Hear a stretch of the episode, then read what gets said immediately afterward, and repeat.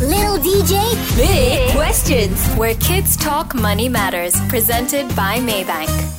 Mom, are there any other ways where I can save more money? What happened to your current savings box? It's already full, Wow, someone's been hard at work saving up. but it does not match up to your big savings in the bank. Don't worry, at least you have started saving since young. When you are older, you can turn your savings into investment. Is that the same as saving? Not exactly. Saving is merely putting aside money for the future, while investing means spending on something to see it grow. You can invest in unit trust, structured product, or retail bonds, so your money can multiply and grow. Then how do we keep our money safe?